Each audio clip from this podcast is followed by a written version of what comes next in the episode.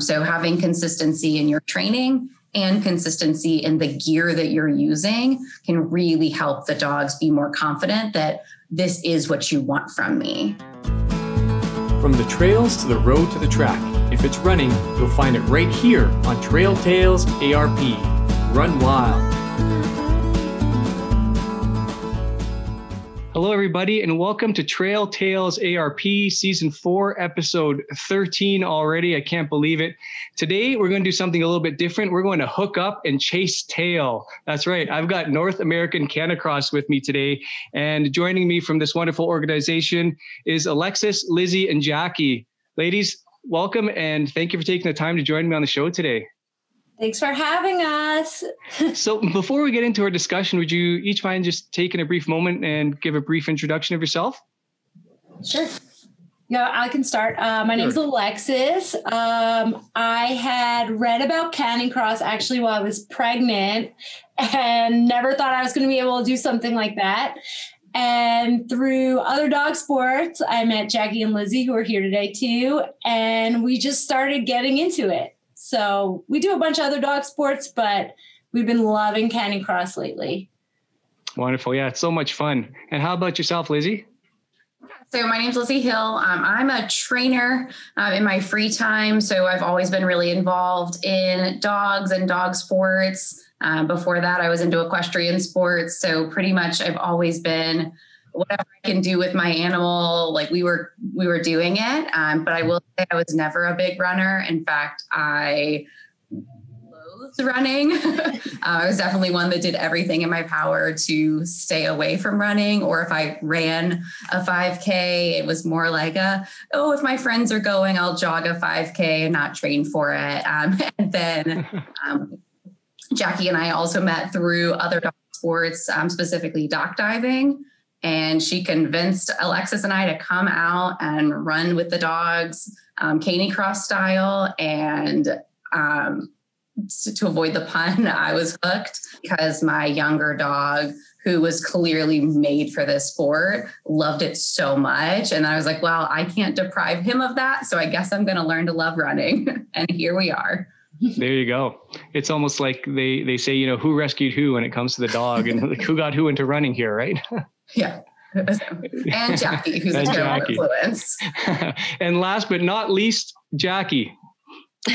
so I'm Jackie. Um, and I was mainly actually a runner before the dog sports. And uh, I just ended up getting into dog sports with my dogs. And through that, I wanted to figure out how to run with them better and make their experience a little bit better. So I just, through research, I found Canicross and started uh, buying all the equipment as you do, you know. And once we started and got going, it, it was just really, it was it was fun and the dog just loved it. And then I met Lizzie and Alexis and kind of just made everyone join me. They didn't give them a chance.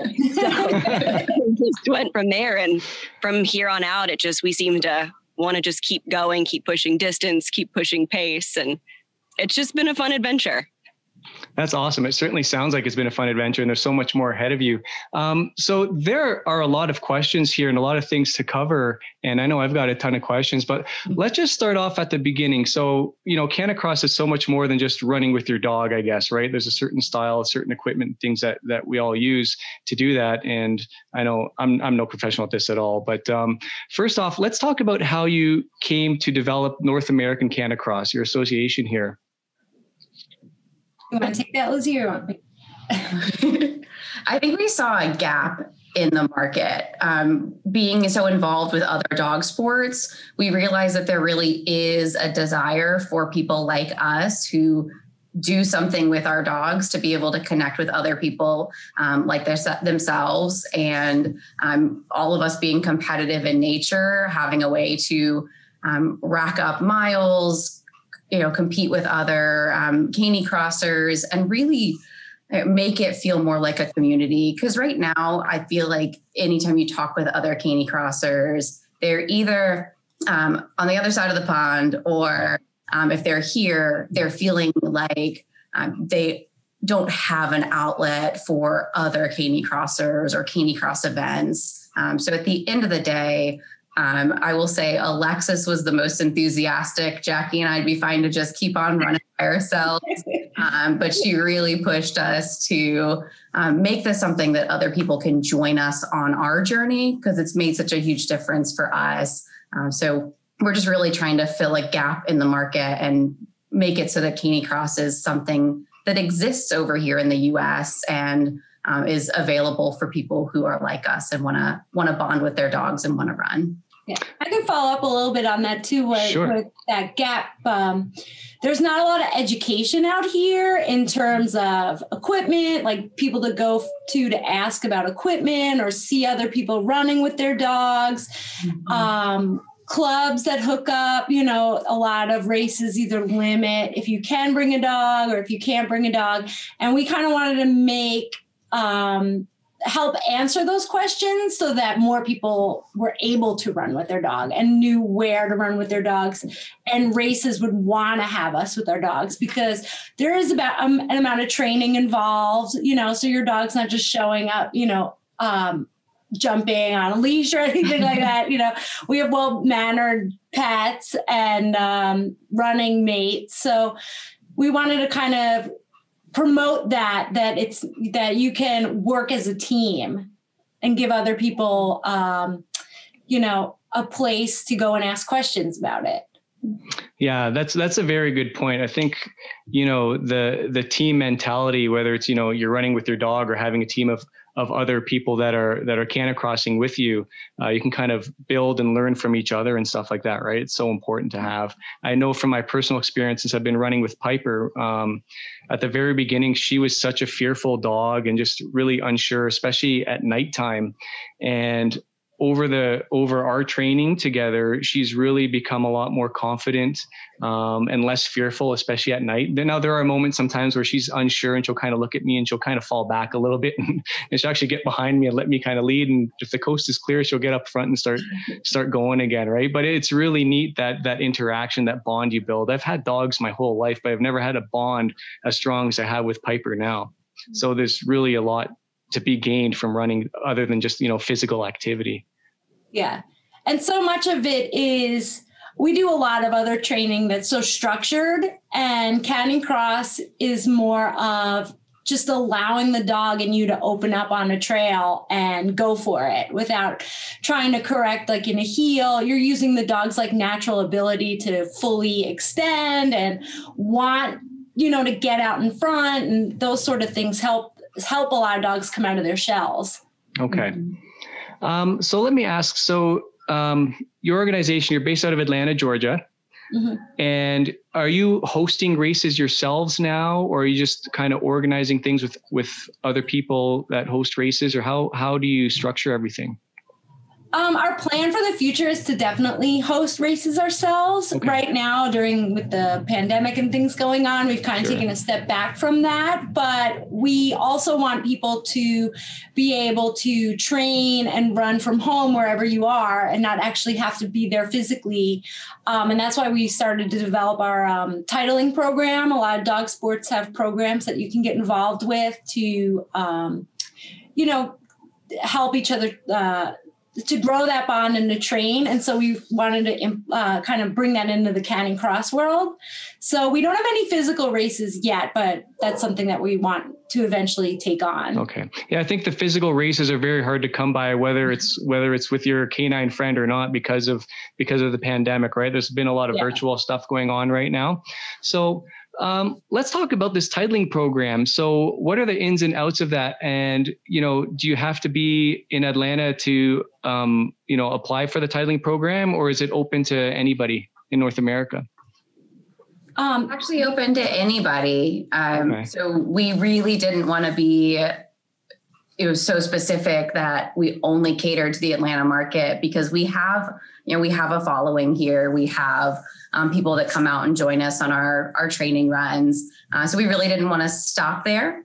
So we've made it open to um, really to anyone. Obviously, we're catering specifically to the US market, but we have um, in our rule book um, to allow for people outside the US to participate as well um, if they are also lacking that opportunity. Um, but I have a feeling that the majority of the people who participate are going to be in the US, since again, that's where they is the biggest lack. Um, and Alexis, if you want to talk about the the three titles that we've got working on right now. Okay, yeah. So we have um, three options for people to kind of earn uh, awards. Um, the first one is Lifetime Achievement Miles, and those miles are earned just regular training runs you do with your dog. Okay. Um, and so you would accumulate those miles based on, you know, going out and just running a trail with a group or running a trail by yourself. Um, and they pertain to the dog itself. So the dog is the one that's earning those miles with you. So if you have two dogs, each dog is earning miles separately. Um, and then we have different milestones. So 50 miles is one milestone, 100 miles, and so on. Um, the next one is um, uh, championship. No, not championship. What is it called? The uh, Lizzie, I totally forgot the name of it. the are you talking about the race distance? Yeah, race distance. Okay, okay. Sorry. So race distance would be the next title, and you can earn those based on our different normal distance classes: 5Ks, 10Ks, half marathons, and marathons. And as you accumulate more races with your dogs, you would submit those to us and earn titles based on how many um, races you've accumulated. Okay. And from there, you can do another level, which is the championship title, which allows you to um, do different distances and add those up. So you can do a handful of 5Ks, a handful of 10Ks, a handful of halves, and earn a title based on that. So we're trying to allow for all different skill levels. You know, it's not time based, it's not placed based. It's just getting out there with your dog, earning those miles, and mm-hmm. seeing how far you can go at your pace and your dog's pace. I love yeah, it. I love it. Out, yeah. And when we outlined the program, we thought, all right, how do we make it so that this is really catering towards the mission of Canicross, which um, is canine cross country when you break it down. Um, so we're not looking for people to be running um, road races with their dogs. Um, though, you know, if that's what's only available in your area, uh, we get it. That's a lot of what we have available to us as well. Um, so we really have to push to make sure that our dog is allowed to come run trail races with us. Um, but at the end of the day, you know, the miles and the races that Alexis is talking about, we really want those to be trail miles because okay. canine cross country is intended to be run on the trail, run with your dog in harness. Um, so there are some additional stipulations that we've outlined to make okay. sure it really is canine cross miles that are getting counted towards these different titles. Yeah, you want to stay true to the sport. Exactly. Okay. So, Jackie, let's say I want to take my dog on a run. Like, let's say I joined a virtual 10K trail race in my area. Would I be eligible then to kind of apply for the titling and submit that run? Yes, absolutely. Wonderful. As long as, well, once we start accepting the uh, applications, which I believe is going to be early next year. Okay. And uh, they start the races up again. Yes, as long as you can submit you are fine with any race basically. Okay, that's great. So it would be fairly easy then, especially in the in the climate right now with all these virtual races where you're kind of running on your own anyways. You wouldn't have an issue with with going out and doing it with your dog because well, the virtual you, right? the virtual is going to count for. Um, I think I missed that part. The virtual counts for the lifetime achievement miles. They're not going to count for the race titles. Okay, okay. So you actually have to be in an in an. Yes, sorry, I completely missed the no, that's okay. okay. All right, so that makes sense too. Um, do you find that um, it's difficult to find trail races where they will allow dogs to go along? Yeah, we have found that it is very difficult. A lot of people, it's the getting the insurance and they don't want to, you know, they've had a bad experience with somebody who has a poorly behaved dog. So we have definitely hit some walls on certain trail races. So we're trying to hit the ones that allow dogs and showing them that, you know, we have well behaved dogs that can do this and not cause a ruckus and, you know, mm-hmm. just try to build that relationship to hopefully get more and more races on board. Yeah, I, I, guess there would be, you know, if people have that preconceived notion that, you know, dogs are going to bite or they're going to be kind of wily, then that's kind of a of um a PR nightmare for you guys to kind of have to overcome that stigma, right? Because really, you know, maybe one out of a hundred dogs is going to be misbehaved, right? And I think right. for the most part, if I had a dog that I knew I couldn't really trust with, I wouldn't be entering events like this anyways. Right. Mm-hmm. But I guess what kind of tips or advice would you have for people who are listening right now that are that are kind of wanting to get out and run with their dogs, but they're not really quite sure where to start? Like let's say, you know, casual dog owner, I'd like to get some exercise for myself and my dog and you know, where would I go? Would it be okay to just take my regular lead and collar and go running with them? Or what kind of, you know, advice would you guys give to people like that? So, of course, it's okay if you are brand new to running. You've got a couple of options. If you are a runner who wants to just run with your dog on your regular leash and um, line, and that's where you're comfortable, um, you don't have a place in our program, but you certainly have a place in the dog running community. So, we're never say that that's not acceptable, um, but it does not count as Canicross. Um, so, if you are maybe the above average dog owner and you know that your dog um, is going to enjoy the running and that you don't want to have that fight with your dog the entire run where you're saying please fido please heel with me while we run at my pace which is much slower than your pace um, inevitably i mean we're all slower than our dogs yeah. um, no matter how fast we are um, so you know, you, if you don't want that battle, because um, I'll, I'll say myself, before I found Canicross, when I was trying to force myself to get out and run um, for my older dog Hedwig, um, I had her run in a heel, and we did a couch to 5K program through an app, and that's what we did to get started. And she ran next to me, and at the end of the day, that worked. Um, but as soon as we found Canicross and realized that there was an opportunity for the dogs to get out front and really be leading the charge on the run um, and and set the pace a little bit more because if i'm setting the pace and i'm forcing my dog to heel next to me we're probably going to be a little bit slower because um, i'm having to manage my dog the entire run. Uh, whereas now that we've you know discovered canicross it allows them to get out front. Um, and that's the hard part is for dogs that have been required to heel or maybe haven't been asked to do anything um, specific on leash teaching them that it's okay to be out front teaching the directionals the left and the right a, a slow down a speed up. Um, that's where i would start. So if you're already running with your dog and they're running on a line next to you um, I would say before you put them in the canicross harness and try to go out and do a you know a Canicross run, I would work on teaching a left and a right, an easy and a speed up. If and even if you just pick two of those pick a left and a right because that's going to make it a lot easier for you uh, to navigate the trails. And like jackie was saying you know we have a stigma to overcome uh, so if your dog is a, a disaster and can't um, can't be steered from the back then they're probably not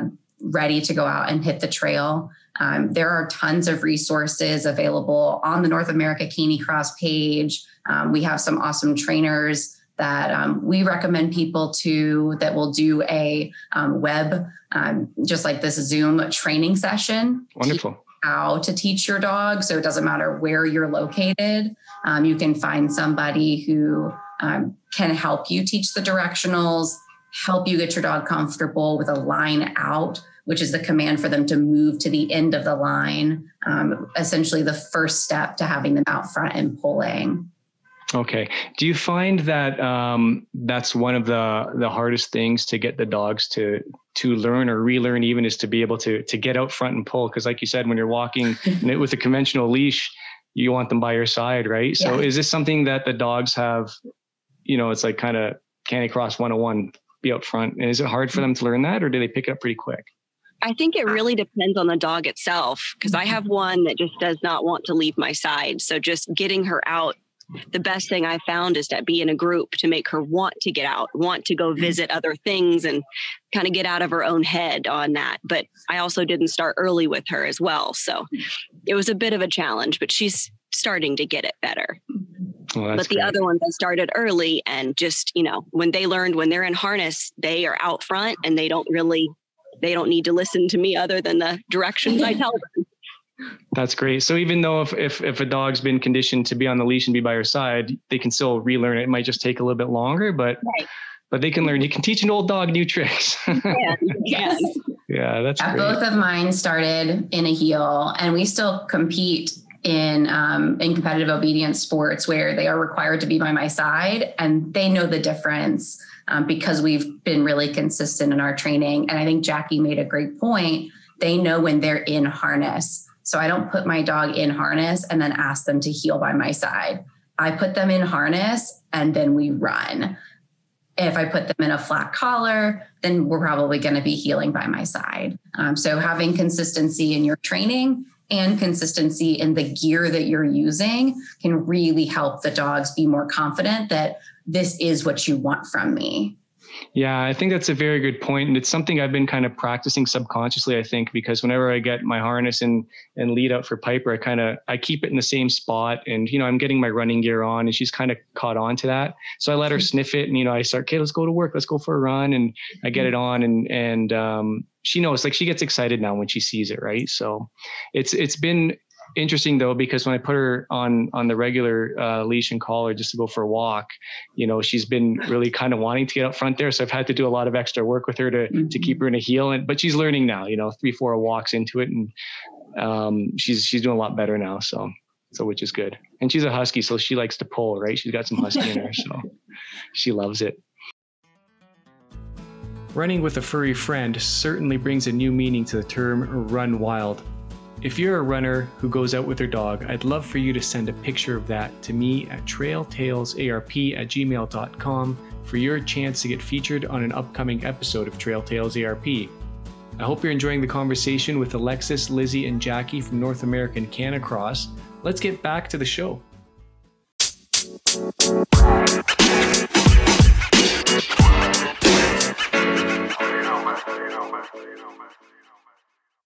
Run wild. I want to ask a little bit more about the titling program. I don't want to get off that topic just yet. So let's say I, you know, me and Piper go out and I'm working towards, you know, the the lifetime mileage award, and we hit, you know, 50 miles or whatever it is, or 80 kilometers if you're Canadian. but um, so and we hit that milestone. Is there something that we receive, or do we get like some sort of virtual badge or something, or how does how does that work?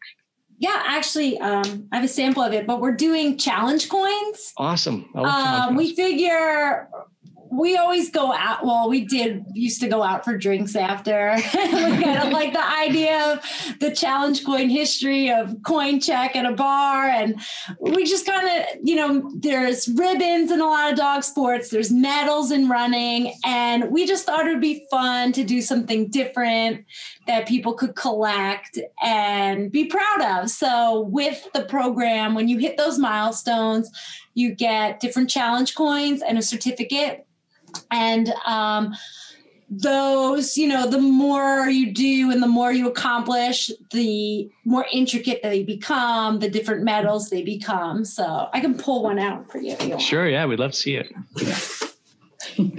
So i know when i first learned about challenge coins i was part of an organization or a team that had them and I didn't really know what they were. So then they kind of said, yeah, well, if we ever go out for bevies afterwards, just make sure you have it with you because if somebody tosses a coin on the table to challenge, everybody's got to have it, right? Yeah. And then, yep. so whoever doesn't have the coin has to pay pretty much. Is that the deal? yeah. yeah. So it's fun. I mean, that's the thing. Like the thing about Canicross I found is it's fun. You know, it's, there's races can be, you know, everybody gets like morning jitters before a race, but there's something about having your dog there that makes it more relaxed and more fun. Oh, so, um, yeah, we have our 50 mile coin. Wonderful. So, and it's double sided. It's got a paw on one side and a 50 on the other. Yeah. Yeah. So that's Love like it. the first one that we've gotten. And we have um, certificates that people will be able to receive to show off their accomplishments because Beautiful. earning awards is just kind of like human nature. yeah. To be rewarded, it gets that, uh, you know, your dopamine up. yeah. Yeah. So, Every, everybody likes to get some bling, right? So if you can yeah, get some exactly. bling with racing with your dog, it's even better. Exactly. So yeah. Oh, that's wonderful. So I know you had mentioned, you know, Canicross can be for for any dog really, from little guy to a bigger guy. Are there are there dogs out there though that wouldn't be really um, so well bred for running? Because I know like I've got three myself, and I know two of them I wouldn't run because I don't think they do very well. They're both Boston Terrier, French Bulldog, swishy face dogs, you know. And and number one, right now it's winter. They don't do well in the cold. Like they freeze up pretty quick. They're limited time outside. But uh, I guess it's that that brachycephalic smushy face mm-hmm. it's kind of harder for them to breathe a little bit in that yeah. in that type of weather like they can go in the backyard and they run run run but i don't know if i'd be comfortable running with them like what, what's your advice on that I think you make a really good point because one of the big things that I would say is if you have a dog in front of you already, do some analysis like you just mentioned. Does my dog physically have the capabilities to be my running partner? Um, and um, being brachycephalic, having a smushed in face um, certainly is a disadvantage. So if you do want to run with a um, brachycephalic dog like a Boston Terrier, then make sure you're doing things at a pace that is reasonable for them. So what you and Piper are going to go out and run, totally different than what you're going to go and do with your Boston Terriers. Um, and they, like I said, they may not even be a dog that's interested in this sport. Right. But like I said, look at the dog in front of you. If you have a basset hound that's 12, um, that's probably not going to be your best um, ultra marathon running buddy because that's really not what they're made for. Um, but if you have a dog that is otherwise in good physical condition, according to your vet, um, even if they're not the perfect build for running, um, they can still be a great running buddy. Um, just make sure that you pick um, specific harnesses for them. I think we just had a conversation um, with some of our members going back and forth on our board uh, about how the um, X-Back harnesses that all of us on the call utilized for our dogs um, wasn't working as well for her dog. Um, he was seeming more sore after the runs, and he just seemed to do better um, in a shorter harness that just fit around you know his shoulders as opposed to coming all the way back. Um, to um, to the tail. So stuff like that is are ways that you can make sure that your dog is set up for success no matter what they are. Um, now, if you're going to pick a dog and you're thinking, I want a running buddy, um, then there's certainly ways that you can do your best to select a dog that is going to fit your needs. Um, so you've got two choices going to a rescue, um, like Piper, um, like my running buddies. Um, you can also go to a breeder. Um, so you can select a breed that is going to be better at running. Um, but when you do that, what you need to do is say, my primary goal for this dog. Am I an ultra marathon runner or am I an avid runner? And every single day or a couple days a week, I am going to go out and I'm going to run with this dog and we are going to run until this dog is tired. And I'm always going to be um, meeting this dog's energy needs because running is my whole life. Um, or are you a more casual runner and you know 80% of this dog's life is going to be cuddling with the family on the couch and then a couple times a week you're going to go out for a short run um, or even some longer runs but for the most part um, your running habits wouldn't really um, meet the energy needs of some of the running dog breeds like um, GSPs, German Shorthair Pointers, um, Weimaraners, um, like the Huskies. Um, so these dogs that are made for motion are not always going to be the best family pet if you're not prepared to um, meet their energy needs. So if you're looking for a dog, um, then make sure that if you pick a breed that fits your lifestyle um, and then where they fit into your running um, just needs to kind of match up to that. Uh, actually, I mean, Alexis, you've got a great example. So Billy is a border collie. He mm-hmm. an amazing um, dog for her family because she's got a young son and he's fantastic with um, with their lifestyle. And while none of our dogs are going to go out and compete at the World Games, they all fit really nicely into into our families. Um, so Alexis runs with her border collies, Jackie runs with Goldens, um, I run with my um, lovely mutts, and um, you know they all work out because at the end of the day, they're also the dog that we want to come home with, um, and not just the one that you want to run with and you run really fast, and then you come home and you're like, please get out of my hair.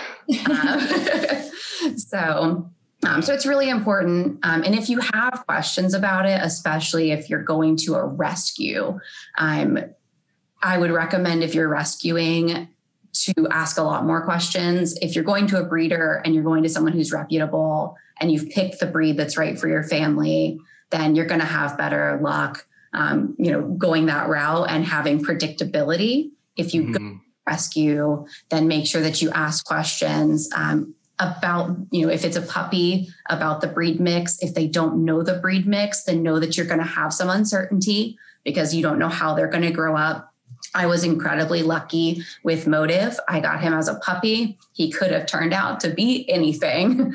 um, lucked out, and he's got um, a lovely snout. He's got beautiful long legs, and um, you know the desire to work. Um, but not everybody's so lucky. So if you are so are dead set on having a running buddy, then it's always good, I think, to pick a dog that's a little bit older from the rescue. So you've already got an idea what their body structure looks like and um, what their personality is like so that you, you know, you know what you're getting yourself into. Because um, I see all the time in training people who adopt a dog from the shelter thinking I, usually it's the opposite thinking this is going to be a great couch potato for my family yeah realize it's the the opposite, which um, is the story of my other dog who was hurting children and turns out she needed a job.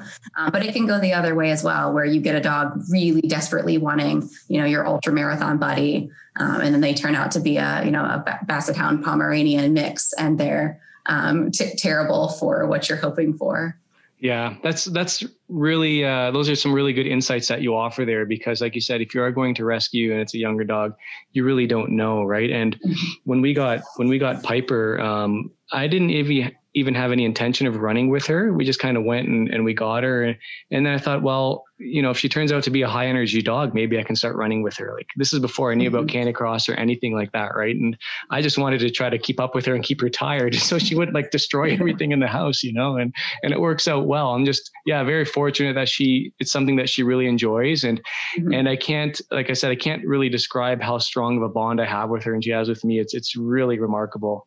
So it's it's just a wonderful thing. And you know, if you get a dog that's not so motivated, you can always get another dog, and and maybe you'll you'll get lucky, and then you can go learn from the pack. You get your own little yeah. pack, right? That's what's so great about running with the group too, is that the dogs all kind of learn from each other and you mm-hmm. learn from the other runners to you know keep moving forward i mean that's what motivates us is the dogs and then getting together. and that's what we found about Canicross is that being able to run in groups really helps, you know. Yeah, absolutely. I think it's it's that pack mentality and and they'll just pick up on it really quickly and and they'll go, right? So Exactly. Yeah. Yeah. So um let's see here. We want to I want to talk about equipment before we get into kind of distances and stuff. So uh, you had mentioned it's the the X the X back harness. Is that what it's called? That's what this call utilizes. Um, okay. Um, it's a specific type of harness um, that's specifically made for um, canicross running. Um, you'll also see it on sled dogs and okay. you bike joring and ski joring, um, but it's just one of the options. There are a ton of options out there. And like I said before, dog dependent, person dependent.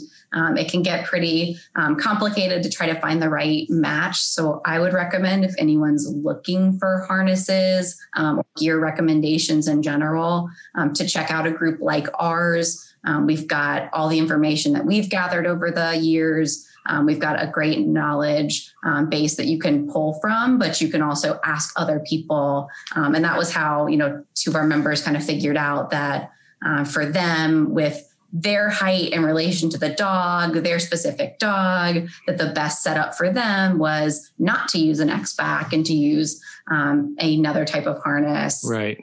Um, so while we personally like those, um, they certainly we wouldn't advocate to use that regardless of your dog. We would say sure. if it's a good fit.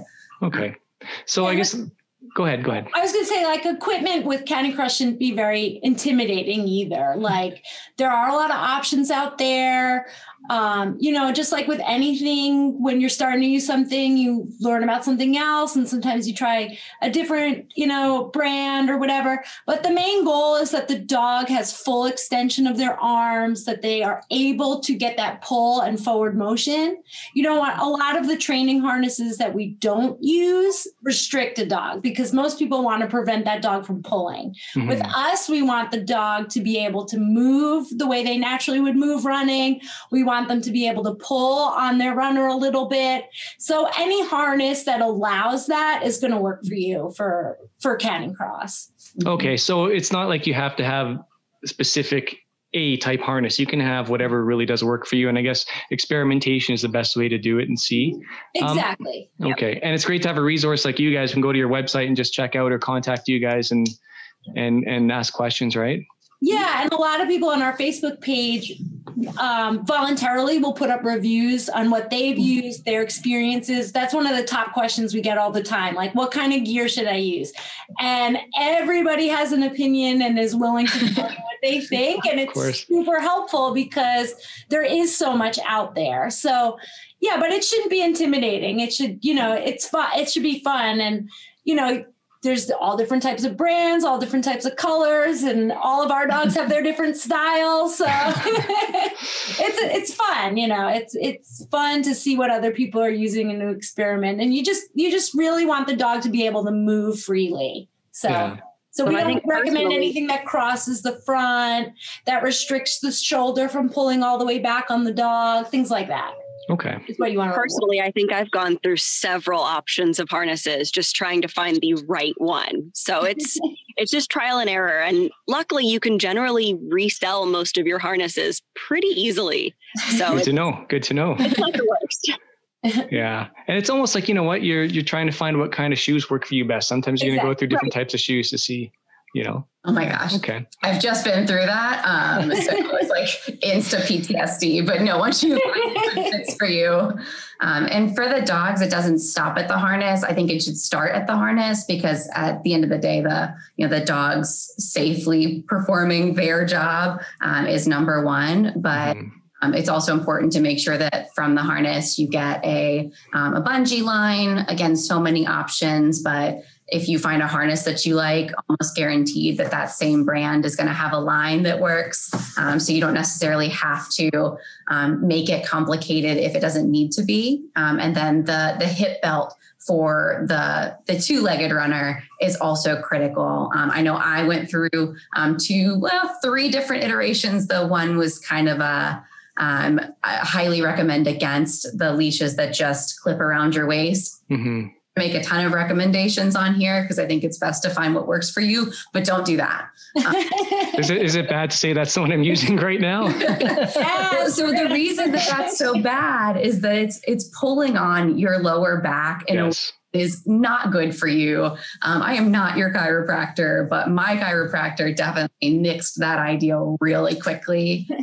you want to find something that fits around your hips. Okay, so it's it's lower. It's a lower fit because then when you're actually your dog is pulling against you it's a part of your body that isn't going to like your back if your dog is pulling against you this way is going to bend with the dog's pressure but your hips are going to move with them. Um, if that's my only real recommendation is um, as quickly as you can move away from the waist clip belt. Um, your chiropractor and your back will thank you Yeah, something that evenly distributes the weight of the dog pulling. Yeah. And when you're comfortable, you're able to go more miles, you're able to go faster. So investing in like your team is so important because when you make those like little investments, like as most runners know, like shoes, like we were saying, you know, when you have the equipment that's right for you, you want to you want to keep going. Mm-hmm. So it's important.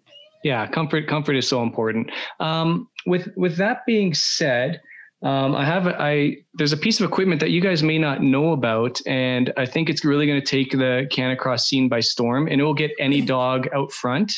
And what it is, it's about a six foot to seven foot pole with a string attached to it, and you get a little piece of pepperoni at the end. it goes left, right, and straight. It's perfect. I've seen that on Bugs Bunny before. there you go with, with the carrot, maybe.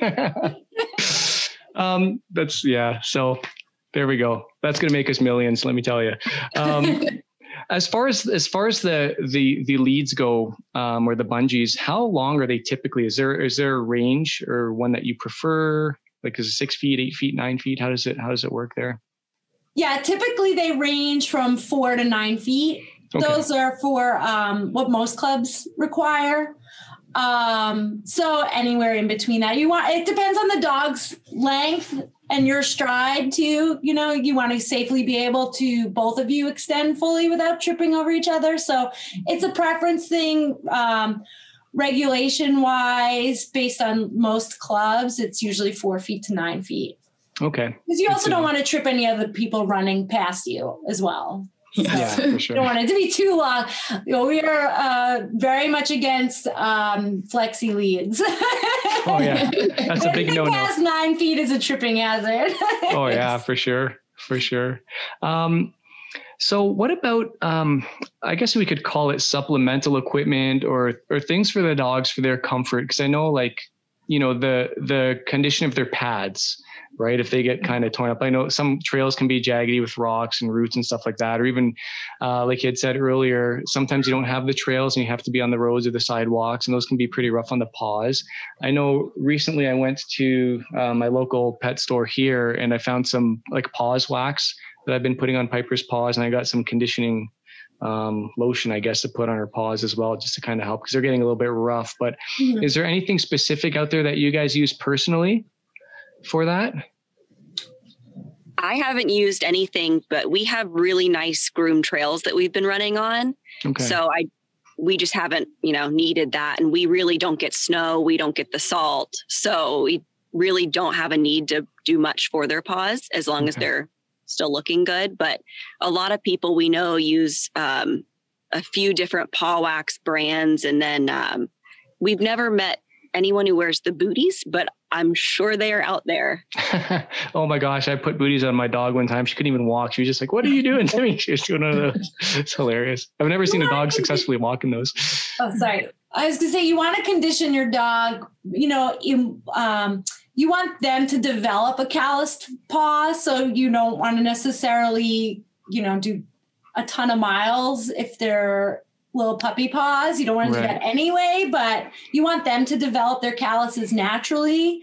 Um, one of the things that's so great on trail is you also want to make sure temperature wise um, if you're going to walk your dog on the concrete or anything like that you do want to like make sure that if you can't put your hand there for more than five seconds your dog is not going to be able to keep their paws right. on that so you know you want to know your dog and know the conditions so that they do develop those paw calluses and you want to consult your vet. If you have like a really bad tear or a toenail keep your toenails their toenails short. But if you have anything like that's that's looks bad definitely consult your vet you know about about their paw paw maintenance. And we do have some articles on our facebook page about paw maintenance as well because it's definitely um, a part of the experience is keeping your dog healthy.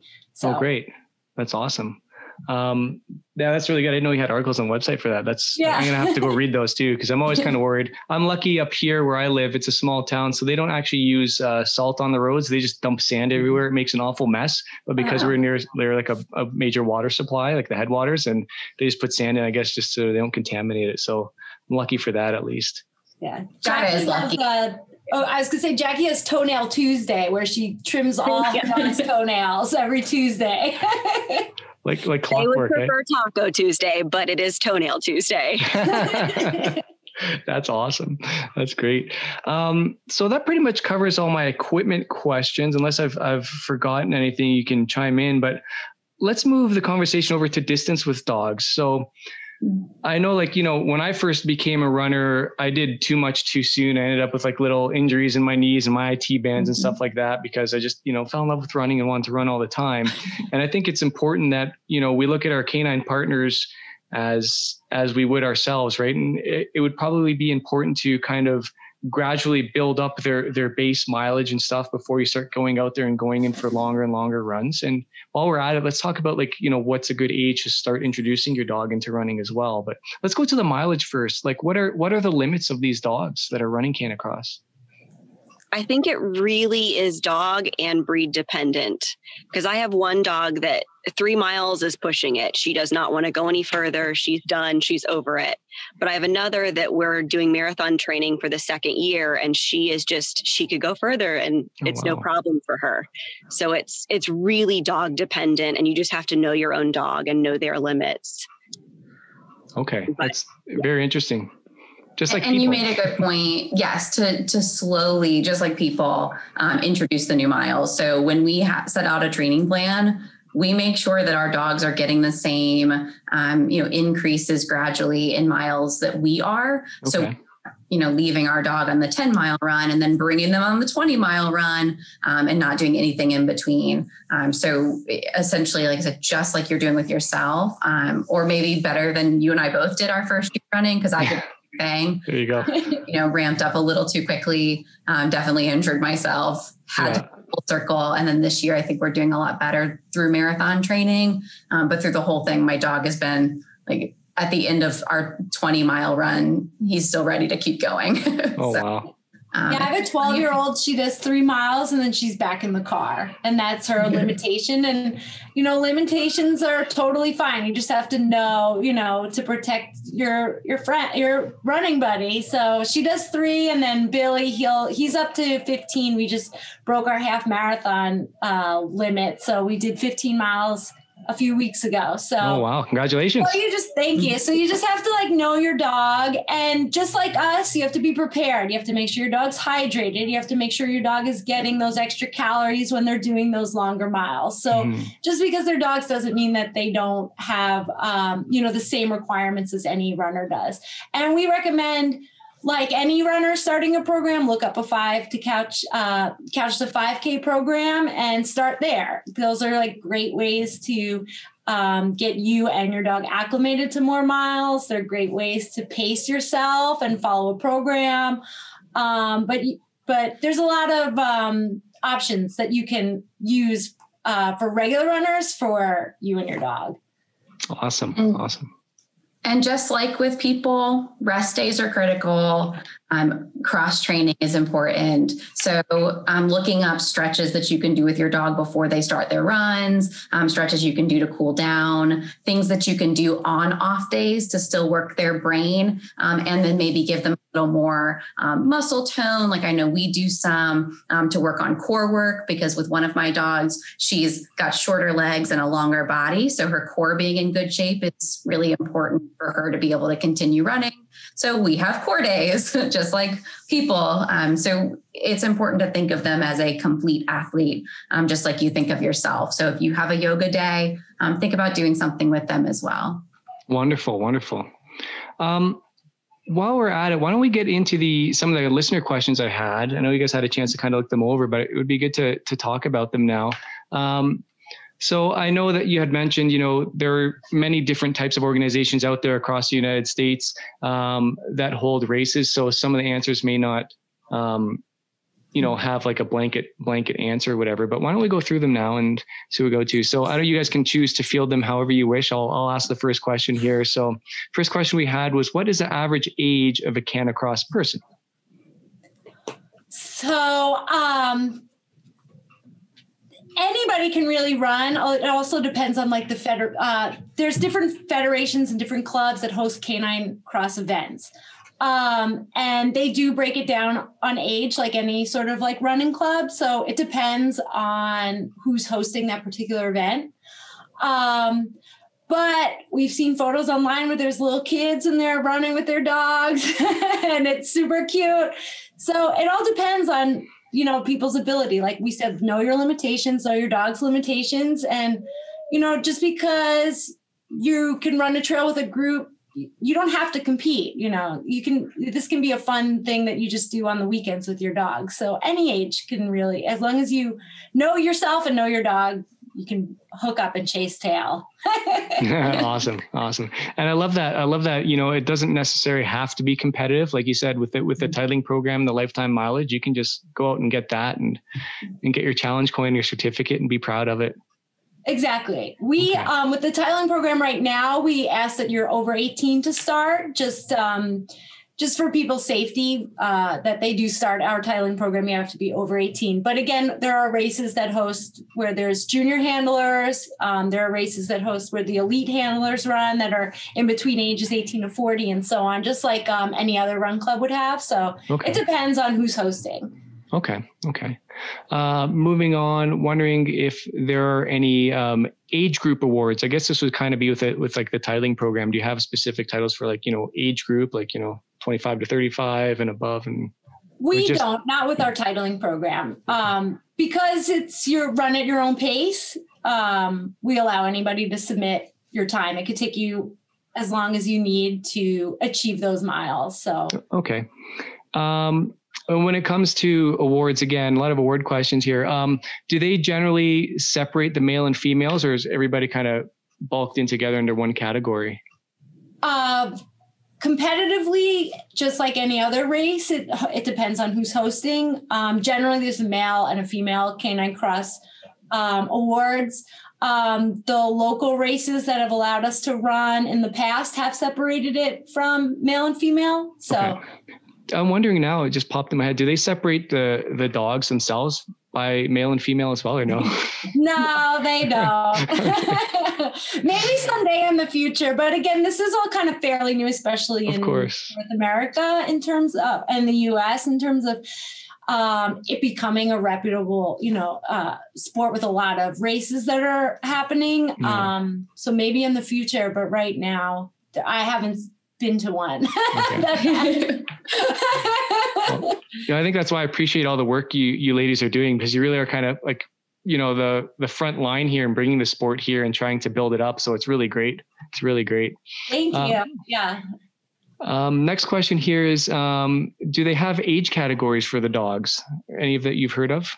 No, but um, and I'll let Lizzie talk about that more. We were um, in terms of training. Um, you for our program we don't allow dogs that are under 18 months okay and um, one of the reasons is is development um, I'll let Lizzie talk about that a little bit more because she knows a lot more about that than I, I do. Sure, Lizzie.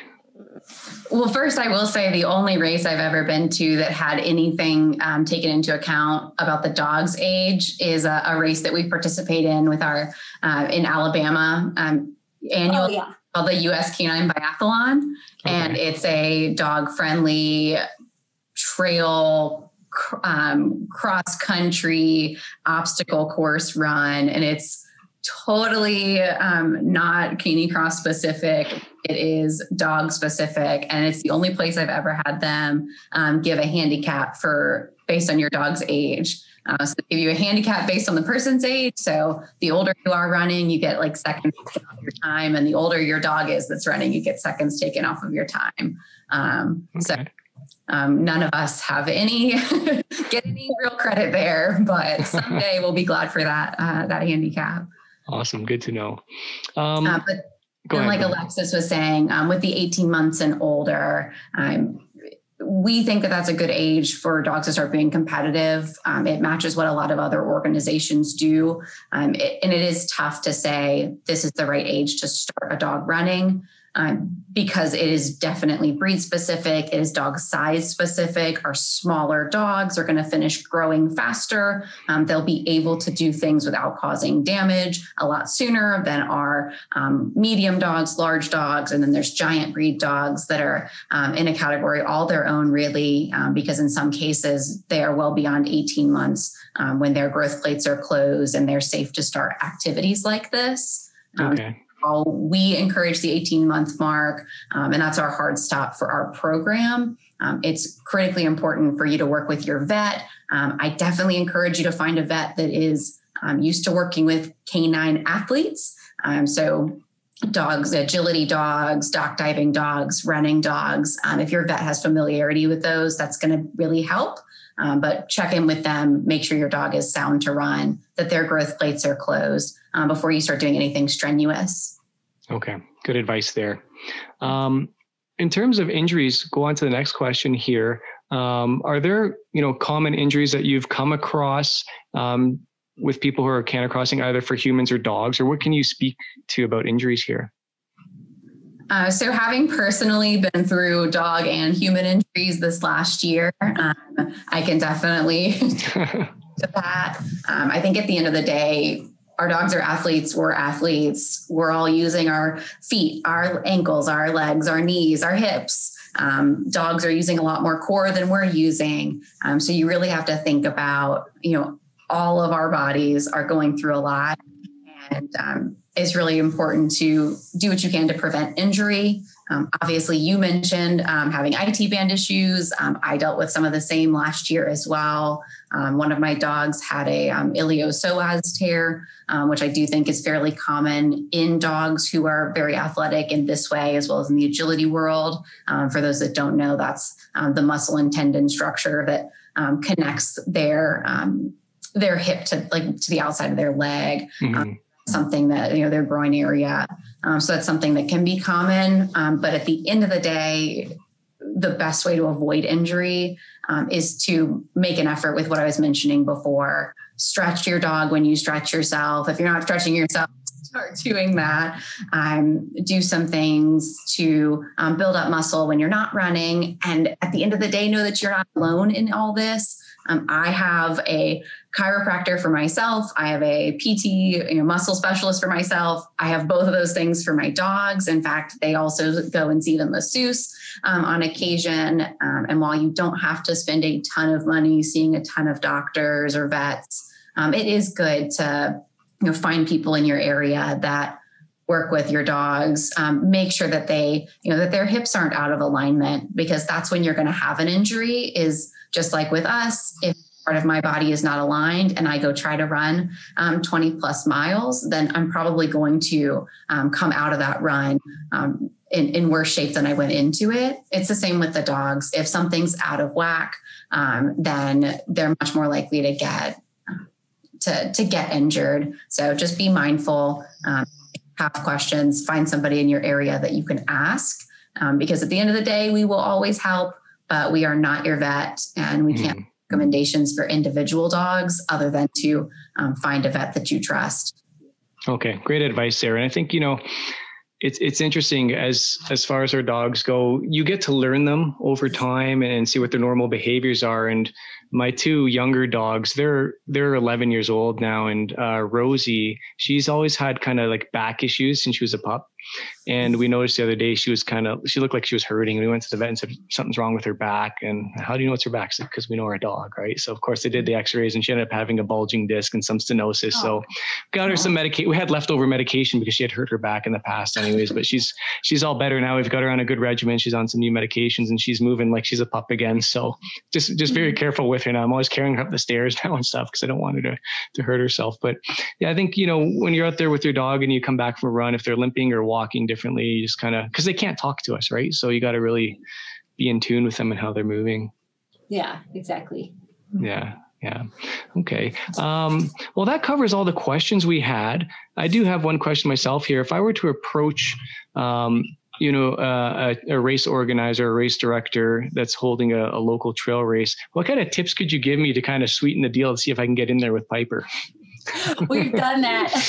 we That's why I'm asking. Lots of emails. That's yeah. typically kind of how it started. Was we kept emailing race directors that had trails. Um, we explained uh, we we explained to them, you know, that we're a club, that we're running Canicross, that we're interested in coming to the race, and would you allow us?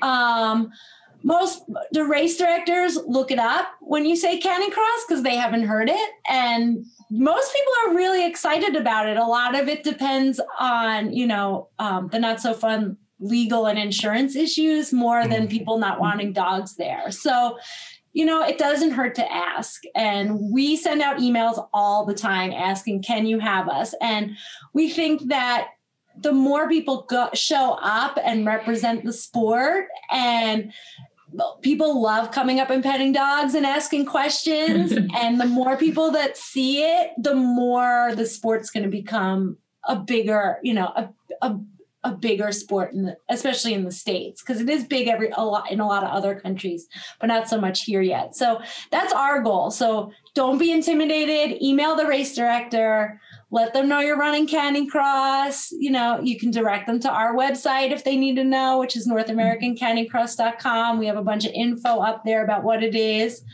And, um, you know, just ask around. And usually they'll have you back. Usually. Usually. And, and, if it's just you, um, if you are in a place where you don't have other Canicross runners, like for us, we're usually like, hey, it's all 12 of us. Can we? Um, um, but if it's just you, then I would say if you're emailing the race director, say, hey, my dog Piper is really well trained. We've been working really hard. She is my running companion. Um, you know, we are, this is our normal pace we'll start in the front because you know your normal pace is fast or this is our normal pace. We'll start behind your regular runners. Um, so do what makes sense to you. So regardless of you know where in the pack you think you'll be just mm-hmm. to be in a place that is convenient for them. Um, and and they might just go we don't care where you run. Come on. Um, they might also say we don't care where you run. Our lawyer said no you know and, and that's going to happen but um, but keep asking. And I would just ask that if you find a race that your dog is able to attend, tell other people um, and let them come too, because you know we really want this to be a stepping stone for other people. So whenever we find a race that the director said, "Sure, come on," we bring as many people as we can. We post it on the on our personal pages and say, "Hey, if anyone's looking for a race um, and you know, back when live races were more prevalent, we would coming from other states that we had emailed and asked, can we bring our dogs? Can we run canicross So um, make sure that we keep this a community activity and, you know, invite whoever you can. And again, you know, represent the, the sport well, pick up after your dog while you're on the trail. Don't let a runner complain about having stepped in something they didn't want to step in. Yeah you know, try not to trip over other runners. Um, when normal people go to a race, you get to just run and focus on you. When we go, we have to kind of elevate ourselves a little bit, make sure that we're a good representation. And then, like Alexa said, most of the time they'll ask us to come back. That's great. Um, before we head out, speaking of representing, um, now I notice you all have some really great T-shirts on. Yeah. Can can people, can people purchase those to wear at a race that they get themselves into?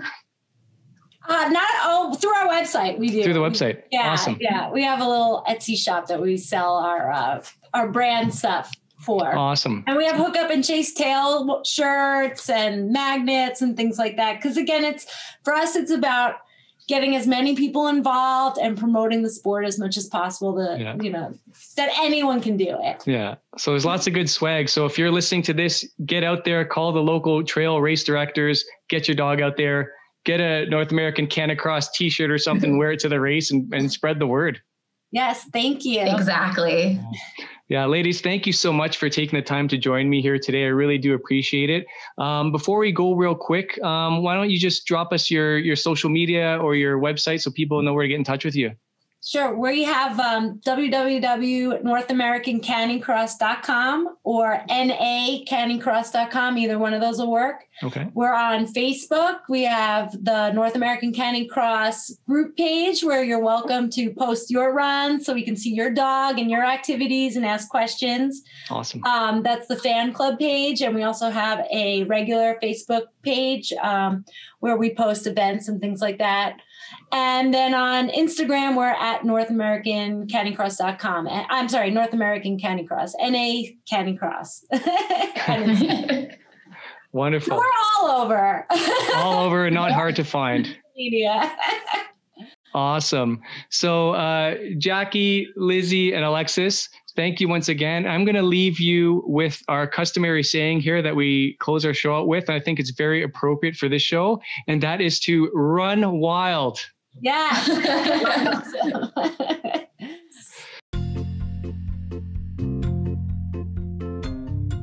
Trail Tales ERP now has a brand new YouTube channel. You can head over there through our website and check out all our latest videos. And please don't forget to subscribe. If you could also leave us a review on wherever you get our podcast from, that would be greatly appreciated. And don't forget to follow us on Instagram at trail underscore tales underscore ARP. And you can also join our Strava running group at Trail Tales ARP. Thank you so much for your continued support. Run wild.